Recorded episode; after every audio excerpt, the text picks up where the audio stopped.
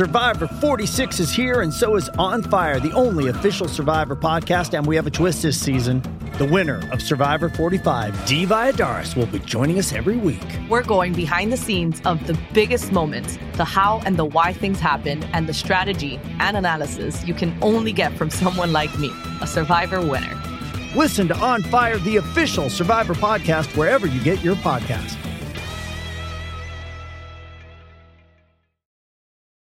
Does Monday at the office feel like a storm? Not with Microsoft Copilot. That feeling when Copilot gets everyone up to speed instantly? It's sunny again. When Copilot simplifies complex data so your teams can act, that sun's shining on a beach. And when Copilot uncovers hidden insights, you're on that beach with your people and you find buried treasure. That's Microsoft Copilot. Learn more at Microsoft.com/slash AI for all.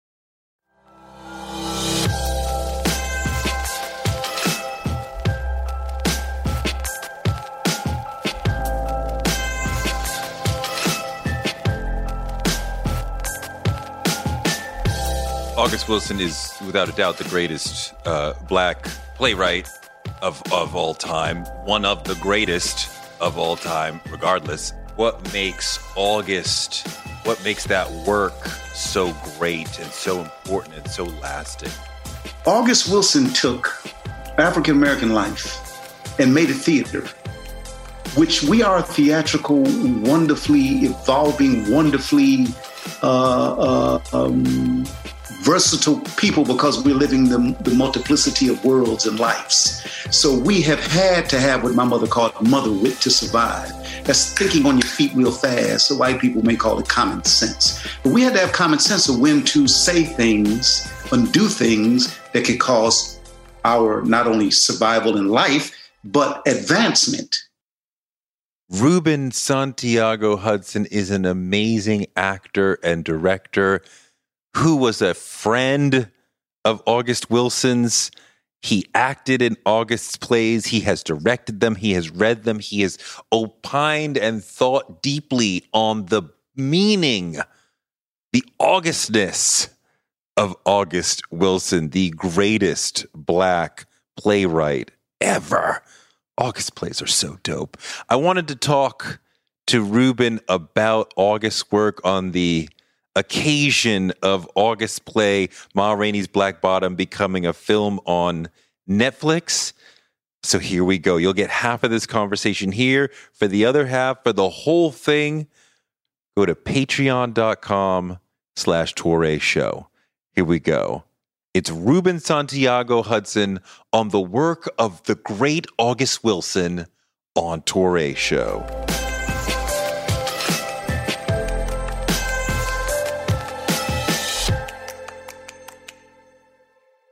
So I want to talk about Ma Rainey's Black Bottom in general.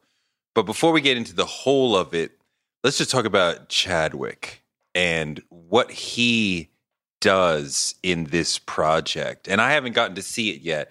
So so please help the folks understand, you know, what it's like working with him on uh, on set and what he's like just in terms of making the production in general.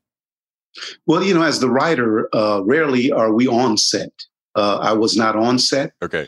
Uh, I do know Chad. We've had, um, matter of fact, I've revisited a lot of our, our text messages prior to my ring because I did bring him into New York to uh, when I recorded the the 10 August Wilson uh, plays for the American Century Cycle at the uh, Greene Space under producer Indira Etwaroo. I brought him in to do Citizen and Gem of the Ocean with uh, Phylicia Rashad. And even prior to that, we had we had communicated, and he had come to rehearsals of plays I had done, and uh, it, it just was. It's rare in life, not just in the arts, to come across a young man uh, that has such uh, majesty. He just carried himself in a way that was uncanny. You know, it was like, wow. I mean, so early you you understand exactly who you are and what your responsibilities are not only to your um, career but to your to your village to the people that matter to you the people that built you the people who are, are part of the fabric of who you are so chad carried himself in a very unusual way i say unusual in the fact that he was purely and, and definitively established in what was important to him. And so uh, I know that much about Chad and worked with him in that respect. As far as the movie, uh, I witnessed it uh, from afar as the writer. A lot of times the writer is not invited on the set because the authority there is the director producer, and sometimes they feel uh, a little um, uncomfortable with the writer there when words start getting changed and things. But in this particular case, since I am very close to August Wilson, was very close to August Wilson, who's written, who wrote three roles for me, who I've directed his work, I've uh, uh, co-starred in his work, I've written his work uh, into screenplays. Probably the only living person in the world, live or dead, that has acted, directed, and uh, uh, adapted his work and I'm certain I'm the only person in, uh, uh, who's who've done it. So that that could be a little intimidating if somebody wants to take their path. Like George is is an extraordinary director, George and he clearly is in charge on set. And me being there might give the actors, you know, Rube, what do you think about, you know, and, and I'm sure they didn't want that round because I, I can I, I consider myself um, more than an authority on August Wilson's work, but somebody intimately entwined and involved in his work. So it's, it's you know, then, you know. what, what was what was Chadwick like as a person? he was very inquisitive. From what I, I mean, we weren't like that. wasn't like my run buddy, but he was somebody who I had extraordinary respect for, and he likewise showed it to me. And I didn't think he knew me, and he actually wrote in a paper about witnessing me rehearse, witnessing me, witnessing Phylicia Rashad, witnessing Anthony Chisholm, the people who were in Gem of the Ocean. He came and sat in the dark and watched us rehearse at the theater. Um, but upon meeting him, you know, he seemed to be eager to meet us all, and but he gave us all our space and our time. He was quiet, he was introspective, and he was he kind of like absorbed. But around him, if he was here today, I would say the same thing. If we were on this together, he carried an aura that uh, of, of, way more than uh, uh, way more than eagerness and wanting to know. It was more like absorption. It was like I know who I am. I know what my responsibility is to to people of African descent. I know what my responsibility is to to to the, the African diaspora and and the journey we've had in this country. It, he just carried it, and you knew it, and so it made you want to embrace him immediately. And then all you have to do is, if you really want to know what a person is, look at his track record, look at the people who he affected, who were around him. And Chadwick always, you know, he had extraordinary integrity. I'll put it that way. So, okay, let's talk about August Wilson and then move into uh, Ma Rainey's Black Bottom. August Wilson is without a doubt the greatest uh, black uh, uh, playwright of of all time, one of the greatest of all time, regardless. Um, I've seen a lot of his work. I've read about him. I've read the work. Um, but you are the foremost expert. So help us understand what makes August, what makes that work so great and so important and so lasting. Well, you know, when you say I'm the, I'm the foremost, uh, that will cause a lot of controversy because a lot of people claim that uh, or, or think that, you know, so a lot of people have ownership of the knowledge of August's work in, in, in, in tremendous depth.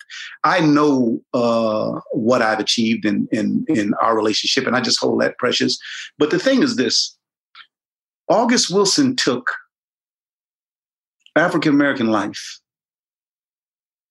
and made it theater which we are theatrical, wonderfully evolving, wonderfully uh, uh, um, versatile people because we're living the, the multiplicity of worlds and lives. So we have had to have what my mother called mother wit to survive. That's thinking on your feet real fast. So white people may call it common sense. But we had to have common sense of when to say things and do things that could cause our not only survival in life, but advancement so we have to walk those lives. August would take and show our private aspect. He would take us in our arenas where we uh, long to speak and behold, uh, backyards, uh, uh bars, restaurants, um, you know, uh, recording studios. Notice the, the, the, duplicity. The recording studio basement conversation is completely different than the recording studio recording area because uh, uh, uh, white people are present. So how do you present yourself? What is your persona then? uh, uh, about when they go down the basement, they like talking all. Look at your shoes, and they yeah, you don't know nothing about that music, but they're not saying all that in front of the the white man. They they they're paying respect to each other to a certain degree. They're musicians. So August he elevates incredible- us. He elevates us, but he's also sharply authentic and right on it. He just the way he heard it. And this is this is where I get in conflict with some of the so-called August Wilson uh, uh, scholars who don't know and have not lived their lives surrounded by northern colored people. And I use that term as a term that I that I coined because these were southern colored people who migrated north and they stayed colored. The only thing changed was the location. What do you so mean? By, why do you say colored instead of black or Negro or? In those days they were colored in the 30s you know and and and you know nobody wanted to be negro you was colored. And you came north you stay colored. When i say that it was the way you cooked the way you danced the way you courted the way you solved your arguments and your dis- disputes the way you dressed your style you was northern colored now you weren't southern colored. So it's it's it's evolution. So august took the way he heard things. As i was saying i get in these debates sometimes with people who don't know northern colored people. And they'd be like well, wow, how did August make up that? He got arrested for worthlessness. And I'm like, we got arrested for uselessness, worthlessness, senselessness. You know, you look dangerous. Well, how else can I look at any way but the way I look? You know what I'm saying? That's how I look. So August elevated our regular lives to theater. The brilliance of August is that he took what we take as commonplace life and he made it perfect incredible theater. So it could be, the net could be cast so wide that other people get to experience the essence of who we are, as, uh, as Alain Locke would say, the essence of this new Negro, which is the Harlem Renaissance. But August, everything he did was new to people who didn't know us. And, and, and, and for folks who don't know, his body of work represents the decades of the 20th century. Is that right? That's why we call it the American Century Cycle, because it was the 20th century, decade by decade, a play set in each decade, not a play about the decade, but set in, in, in, in, each decade. And it shows you how much things have changed and how much things stayed the same. The injustices never, they never changed. It was just a different way to do them. Uh, we found ourselves struggling and fighting for truth, justice, equality, parity in each play, nobility. Uh, we fought the same battles each decade, and we're fighting it today. The same things we're fighting for. And yet, there is a g- cultural growth throughout them, right? Yes, absolutely. Because when we begin to recognize as a people who we are and our strengths, our contributions, our beauty, you know, we begin to, to as, as Zora Neale Hurston would say, gleam it around and let it shine. So we got bigger because we, we, we were fighting for our freedom and equality. So we got louder. In the, in the 60s, we got real loud. In the 70s, we got loud. And we had been quiet for a long time. Now we're loud again. August would love this time, you know?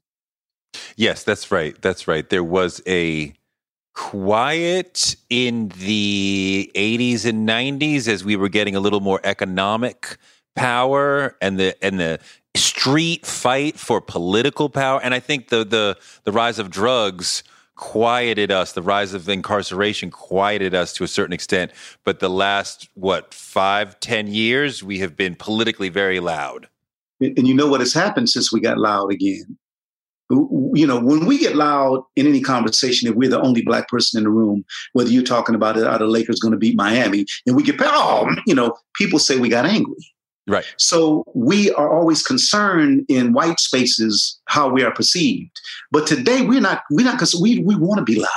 Mm-hmm. We want to say who we are, why we are, what we are, and what we're gonna get. We we don't say, you know what you have to do. We say this is what we're doing. We're taking this.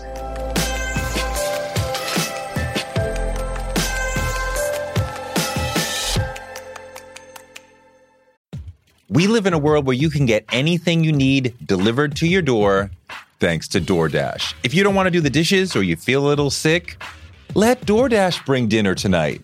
My family uses DoorDash all the time because it connects us to our favorite restaurants without us having to drive. Last night, we got some Indian food for my wife, some gumbo for me, and sushi for the kids, and everyone was happy, and we didn't have to do the dishes. The process of ordering was quick and easy, and I love DoorDash for real. So I was so happy to do this for them because I'm a customer, because I know DoorDash is your door to more. Must be over 21 to order alcohol. Alcohol available only in select markets. DoorDash, your door to more. Download the DoorDash app now to get almost anything delivered.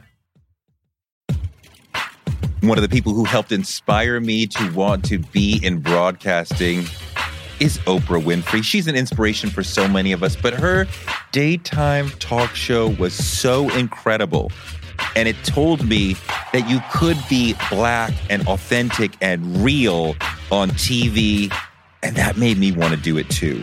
Black Stories, Black Truths is NPR's new collection that's a celebration of blackness. Each of NPR's black voices are as direct, varied, distinct, and nuanced as the black experience itself.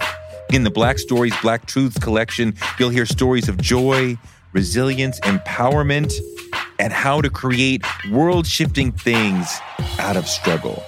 Every episode is a living account of what it means to be Black today, told from a unique Black perspective. Black perspectives that haven't always been centered in the telling of America's story, but now they are the story. On NPR's Black Stories, Black Truths, you'll find a collection of some of NPR's best podcast episodes celebrating the Black experience. Hear a feed of episodes from across NPR's podcast that center Black voices. Turn on NPR today and hear a range of voices as varied, as nuanced, and as Black as we are. Stories should never be about us without us.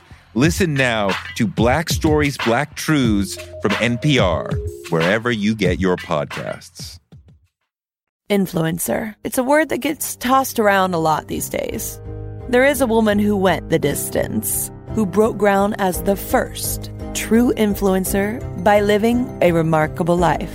Her name, Elizabeth Taylor. I'm Katy Perry. This is the story of the original influencer. This is Elizabeth the First. Elizabeth the First, the podcast, wherever you listen.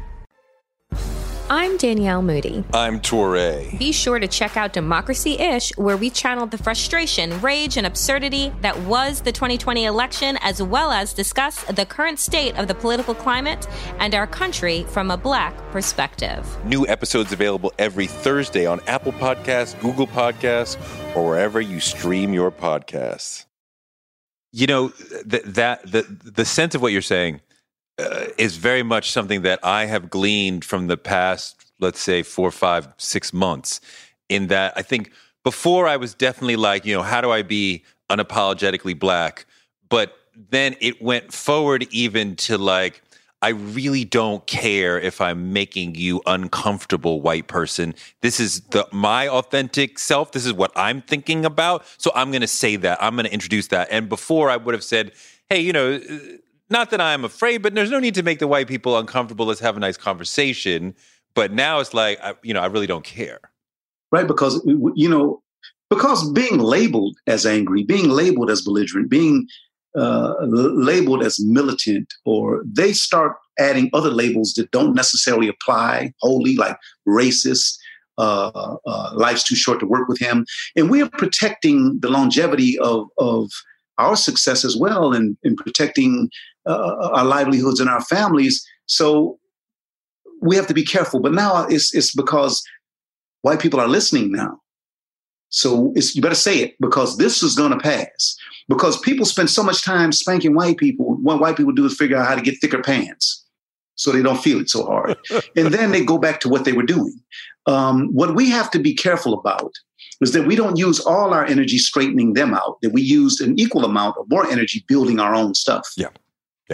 Yeah. And that's what I preach. And that's what I, you know, it's scary because I'm consulting a lot of different theaters right now. And I'll be straight honest with them. And they said, well, everybody's beating me down. They should be beating you down. They should be whooping your ass. But I tell you what, you can change what's happening tomorrow so they don't keep whooping your ass. And this is what I, you know, I don't want you hiring black people. I want you putting black people in positions, training them and teaching them where all your other bodies are buried, where you got your money from, how'd you got it, how to write grants, how to run theaters. So don't hire a director. Don't ask me what director you should hire. Find out what administrator you should have, what artistic director, what marketing director, what uh, uh, stage manager, what people in control who are making decisions. You know, we we're easy to grab the low hanging fruit and say, "Oh, they're going to give me a directing job." It's, what they do, what they did in the '80s in the late '70s, is they bought or destroyed our leaders. Once they identify you, they know that the thing that black people, I'm getting on a whole different thing. I don't want to waste your time, but they know the thing that we wake up with usually in our families are born with is trying to figure out how to get money, how to have a better life. Most white people are born with something. So they figure out how to manage money.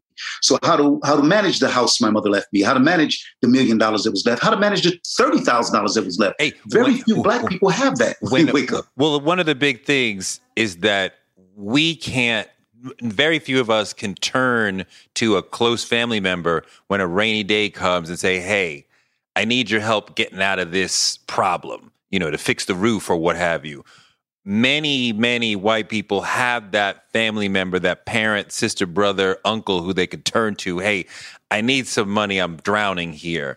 Um, you know, so when a rainy day comes for us, it gets even rainier. Or, or they have something to leverage. They have the the two houses or the rental property that their parent had. You and I'm not talking about wealthy white people. I'm talking just from the Homestead Act, from the first Homestead Act on forward, they made sure white people had something. Mm-hmm. So they know the powers that be know that we're looking to get money. And so they always try to find your price. And the most dangerous person in the world of color is the one that certain things don't have a price. And that's integrity. And so when I when I said that in an interview in the New York Times in 1995, it made me a dangerous man. Cornel West actually spoke on it in a lecture one time at Princeton. This man said in the paper, there's no price to his integrity. And they have challenged that. People have come with prices that people say, well, shoot, I'd have took their money. And it's like, well, not for my integrity because I got to wake up in the morning. And The only thing I really have is this face, this heart, and this who I am. You remind me of the August Wilson New Yorker profile that was brilliant. Um, and I remember reading it two or three times, and uh, it was controversial because he was unapologetic and aggressive and i think basically saying you know i don't really care if white people come to my plays they are not the judges. You know we are the judges of whether or not i am successful. Just let's talk about him as a person as a man. Who was he August Wilson, you know, it was hard because you talk to 50 people and we have 50 different things to say because he was very reserved. And when he started talking, it didn't stop. I'm literally, and this is the honest to God truth, I have sat with August for nine hours, nine straight hours, had breakfast, lunch, and dinner in the same restaurant, same cafe. We just he just keep going out to smoke, and then you come back and oh, I'll be back, be back, you know. And he would just, but it seemed like he was not approachable. But once you you know walked up to him, and, and I guarantee you, if you interview 20 people that really knew August, they say the same thing. I saw him and I was scared. And I went Mr. Wilson, I'm an actor too. And he said, Yeah, you're going to be great. You're going to be good. Well, what do you like to act in? And he'll go. And so once he opened up, it was the trust factor. Once he felt a little trust, he wanted to impart something on you that made you leave bigger than when you met him. And for me, because people used to always think he was going to fire me because I always spoke truth to him, you know, and they, other actors would say, he firing you, he firing you. I said, well, if he fired me, then I got to go paint a wall or drive a truck. But I just, spoke, and he, he respected that about me. And I cannot tell you how many times people told me he would fire me because he would say something to me and I would say, I don't know. Particularly, uh, not just about life, but about my character. If he say, he should do this. And I would say, okay, I'll try it, but I don't know if that's, he would do that. Why wouldn't he do it? That's what I, I think he'd do. I said, he wouldn't do it because of this, this, this that you wrote. And we would debate. But he, I think that part of me he admired.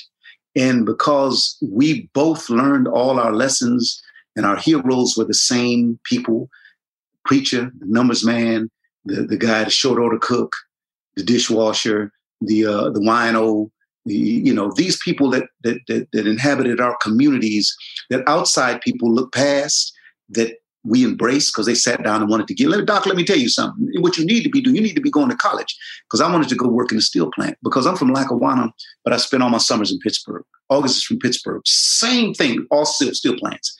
So when we would talk, when he heard my, when he first heard me audition, he wrote down same language I have, same song.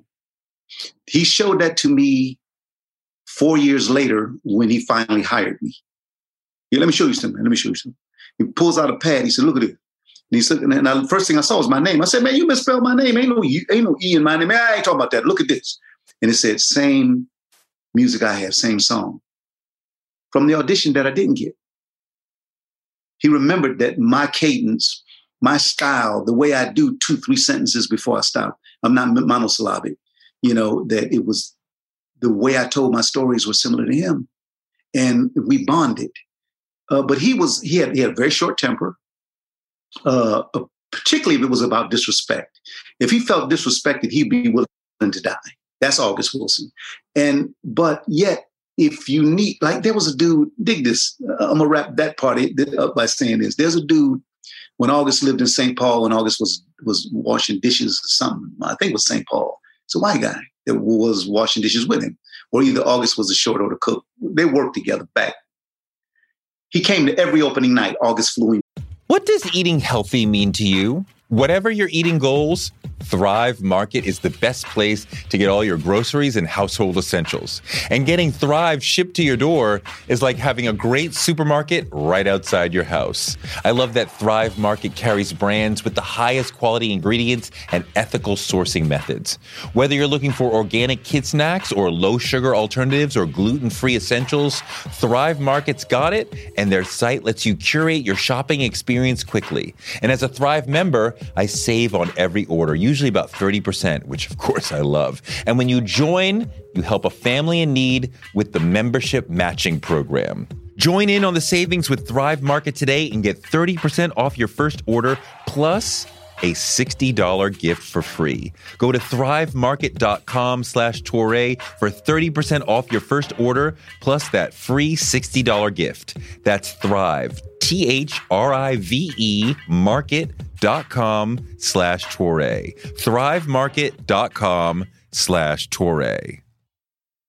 Find a fresh take on a fall getaway to Wilmington, North Carolina and beaches. Enjoy hiking trails in a state park, fresh seafood with a side of live music, and fall festivals galore. Then live it up along the Riverwalk in Wilmington's historic downtown. With three island beaches, Carolina, Kure, and Wrightsville, and a vibrant downtown, you get the best of the Carolina coast all in one place. Plan your fall getaway at WilmingtonandBeachesVacation.com.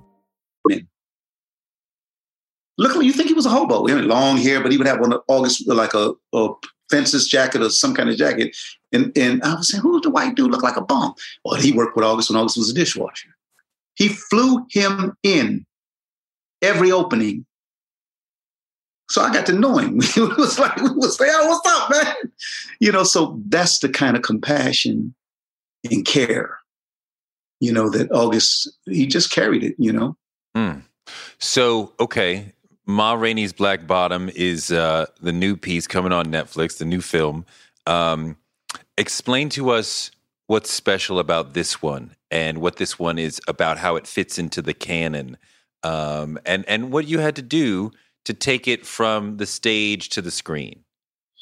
Well, first of all, what's very special about it is is for me personally, it was the first August Wilson play I saw in 1984 at the at the Cort Theater in New York on Broadway. And it was the first time in my career, my professional career in 1984. I mean, I had already been in the business for a while, that I saw people who I felt that I knew how they smelled. I knew what their breath smelled like. I knew what they wore. I could tell the fabric of their clothes. And I was sitting, I snuck into the theater. I was sitting in the double mezzanine way up top on the steps. I was that far away. And when they started speaking, I, I only got to the second act because I snuck in the second act. When people go out to intermission and come back in, I grabbed the program, went in. I couldn't afford it. So I went in, went way up so I could hide. And I'm watching, and they started speaking, and my jaw dropped. And I sat there and watched it. I said, Man, I know them. I know them. I know them. That's the people I was raised with in Nanny's rooming house. Same music as and, me? Yeah. And then all of a sudden I felt something on my cheek and I did like this. I thought it was a fly. It was tears. I cried. I cried. And I wrote him a letter on a napkin or the back of something and left it there. And I never heard from him for years until I finally tracked him down. I wrote him and Lloyd, he and Lloyd many notes, and I finally tracked him down in LA when I was moving forward on my career, you know, in the 90s when they were doing two trains running. But that's what makes it extremely special to me. Also, this was the only play not set in, in, in Pittsburgh, set in Chicago. Um, it was the play that finally Lloyd Richards, who not only mentored me and a host of other people, including Roc Dutton, Delroy Lindo, um, going down the going down the list. Lloyd, that's when he chose August as his writer. August originally gave Lloyd Jitney, the one we won the Tony on two years ago for Best Revival. Lloyd rejected Jitney twice. And August said to himself, that means I got to write a better play. I got to be a better writer. You keep rejecting my same thing. So he wrote Ma Rainey's Black Bottom, which was a huge opus. And with Lloyd's guidance and, and prodding and pushing and challenges, he cut it down to what we saw on Broadway. Now, which was extraordinary. Roc, that's when Roc Dutton got discovered. And he did something with Levee, no other person. Chad plays the same role, completely different, equally as brilliant completely different. But that was Roc Dutton, Joe Seneca, Robert Judd, uh, Theresa Merritt, you know, and on and on. So now we look at it under new eyes at a new time, under George direction, who wasn't an August Wilson crony like I am, but is a great director under Denzel Washington, who loves August Wilson's work and has become his champion in, in producing these movies. So everybody had a lot at stake. My challenge was to take a two hour and 45 minute play, gorgeously written, years and years of honing it and, and taking that coal and making a diamond and making it a 90 minute movie mm. without you missing anything that you remembered from the play. That's a lot to cut out. What's the challenge? How do you make, how do you take all these arias that August loves to write and make them theatrical instead of telling a play where actors tell you where to look? Make it a motion picture where pictures show you where to look, what you should be listening to. So, what can I take from? In August's muscles are his words. We, so, how do I keep it equally muscular with I, pictures? I, I, I, I want to dive deeper into that point and how you, as a writer, shave because that's so much of being a writer is cutting, cutting down. Um, but it, it's Netflix. They just did The Irishman, which was like five hours long. Um, you know, I think the Five Bloods was like two plus. Like, what? What? Why does it have to be ninety? Why couldn't it be two hours or two and a that's half? The formula. That's the formula they're gonna give a writer. Better not be over 119 pages, or we're not reading it. I've been a writer a long time. Lackawanna Blues came out in 2005. I hadn't made another movie since then because I was getting so many black people behind the camera. you know, they was like, "You ain't never make another movie. You're bucking." So I didn't make one, and they were honest. I didn't make one till Ma Rainey. So uh, the thing is, you want to make it a motion picture. So August's muscles are his language. So how do I keep the most muscular part of his language, but yet don't get you know balance it with with the visuals that make us not miss what I have to take out. You know, so so you dig what I'm saying? So it's like how because the thing about August, you will be flawed if you don't keep the music of his writing going. If you stop start, you're gonna kill it. So it's got to be uh, uh, con- con- the, the, connectivity, the tissue, the connecting tissue must stay there no matter what else you cut.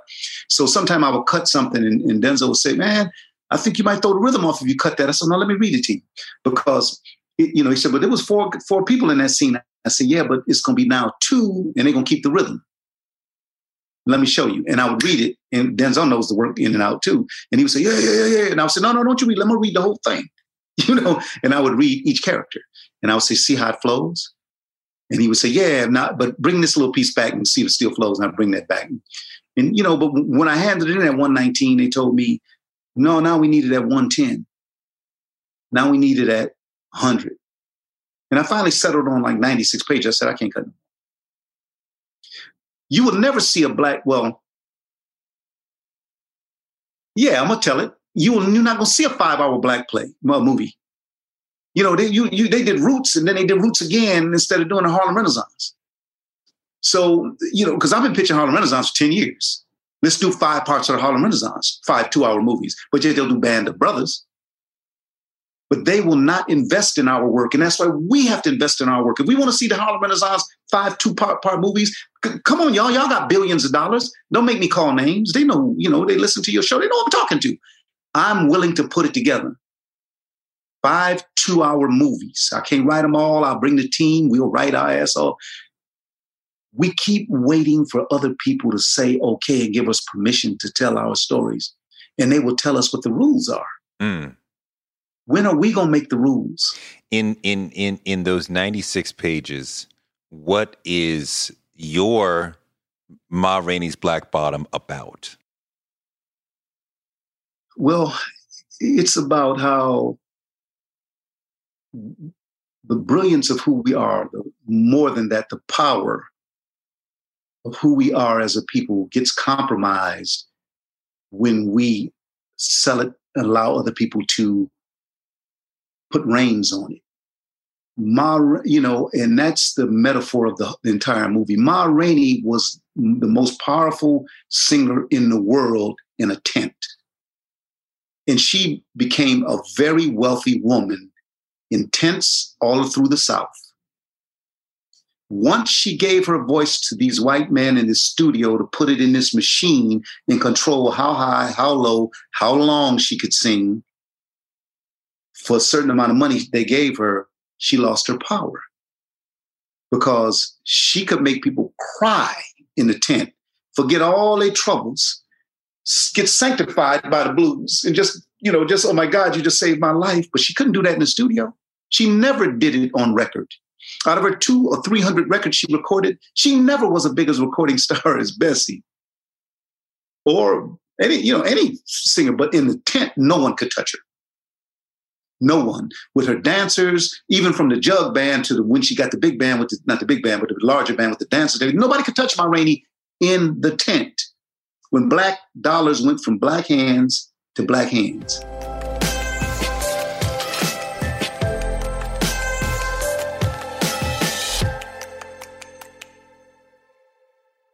For more from me and Ruben, join us over at patreon.com slash Show.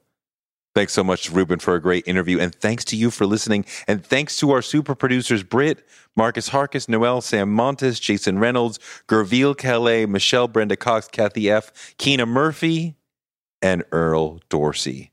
Touré Show gives you fuel to power your dreams because you can use your dreams like a rocket ship to blast you into a life you never imagined. You can make your dreams a reality, and this show can help. You can find me on Twitter at Touré and on Instagram at Touré Show and check us out on Patreon at patreon.com slash Touré Show. Touré Show is written by me, Touré, and produced by Jackie Garofano. Our editor is Ryan Woodhall. Our photographers are Chuck Marcus and Shanta Covington. Our booker is Claudia Jean. And we're distributed by DCP Entertainment. And we'll be back on Friday and on Wednesday with more amazing guests because the man can't shut us down.